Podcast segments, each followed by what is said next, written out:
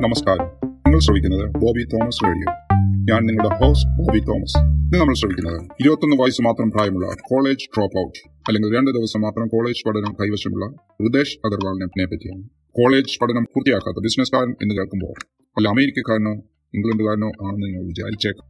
എന്നാൽ സംഭവം ഇത് നമ്മുടെ ഇന്ത്യ മഹാരാജ്യത്തിൽ ജനിച്ച വളർന്ന ഹൃദേശിന്റെ കഥയാണ്. ഒറീസായിൽ ജനിച്ച് കമ്പ്യൂട്ടർ കോഡിംഗിൽ തൽപരനായിരുന്ന ഹൃദേശ് പത്ത് വയസ്സ് തികയും മുമ്പേ വെബ്സൈറ്റ് തയ്യാറാക്കി നാട്ടിലൊരു തരംഗം സൃഷ്ടിച്ചിരുന്നു.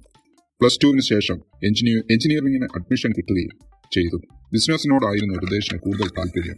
അങ്ങനെ രണ്ട് ദിവസം ഹൃദേശ് എഞ്ചിനീയറിംഗ് കോളേജിൽ പഠിക്കാനിടയായി. രണ്ട് ദിവസത്തിന് ശേഷം ഹൃദേശ് ഒരു തീരുമാനമെടുത്തു. ഈ എഞ്ചിനീയറിംഗ് പഠനം എന്റെ ഫീൽഡല്ല എന്ന്. അങ്ങനെ മറ്റൊരു സ്ഥലത്തേക്ക് വണ്ടി കയറുകയും ഹൃദേശ് ഒരു ഓൺലൈൻ സംരംഭമായ ഹോം ഷെയറിംഗ് പോർട്ട് ഹോം ഷെയറിംഗിന്റെ ഒറാവൽ സ്റ്റേസ് എന്ന ഒരു പോർട്ട് ആരംഭിക്കുകയും ചെയ്തു. നാടും വീടും വിട്ട് സ്വന്തമായി ഒരു ബിസിനസ് തുടങ്ങാനുള്ള ആഗ്രഹം മൂലം വളരെയധികം ചിലവ് കുറഞ്ഞ ഹോട്ടൽ മുറികൾ ഹൃദേശിന് താമസിക്കാനിടയായി.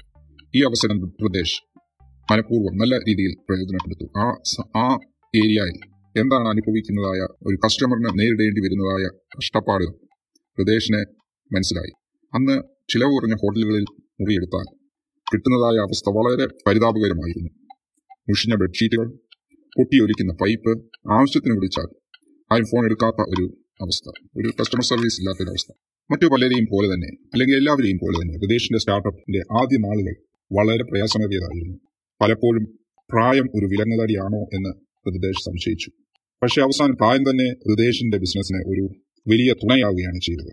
പേപ്പാൾ എന്ന കമ്പനിയുടെ സഹസ്ഥാപകനും ഫേസ്ബുക്കിലെ ആദ്യകാല നിക്ഷേപകനുമായ പീറ്റർ തേൻ സ്ഥാപിച്ച തേൻ ഫൗണ്ടേഷന്റെ പ്രശസ്തമായ ട്വന്റി അണ്ടർ ട്വന്റി എന്ന പ്രോഗ്രാമിലേക്കുള്ള വാതിലാണ് ലാസ്റ്റിൽ ഉദ്ദേശം തുറക്കപ്പെട്ടത്. അങ്ങനെ ഓയോ എന്ന സ്ഥാപനത്തിനുള്ള തുടക്കം ഒരു ഹോട്ടൽ മുറിയിൽ എന്തൊക്കെ കാര്യങ്ങൾ ഏകീകരി ഏകീകരണം കൊണ്ടുവരണം കൊണ്ടുവരാൻ സാധിക്കുമോ അതെല്ലാമാണ് ഓയോ ചെയ്തത്. അതായത് സൗജന്യ wifi T D H കണക്ഷനുള്ള thirty two inch L C D T V തുടങ്ങി മുപ്പതോളം കാര്യങ്ങൾ കൃത്യമായ മാനദണ്ഡങ്ങൾ വെച്ച് ഓയോ ഉറപ്പാക്കുന്നു. ഇന്ത്യയിലെ ഏത് ഓയോ റൂമിലും ഒരേ അനുഭവം അതായിരുന്നു ഹൃദേശിന്റെ സ്വപ്നം. ഈ എപ്പിസോഡ് നിങ്ങൾക്ക് ഇഷ്ടപ്പെട്ടു എന്ന് വിചാരിക്കുന്നു. വീണ്ടും കാണുന്നത്. Good bye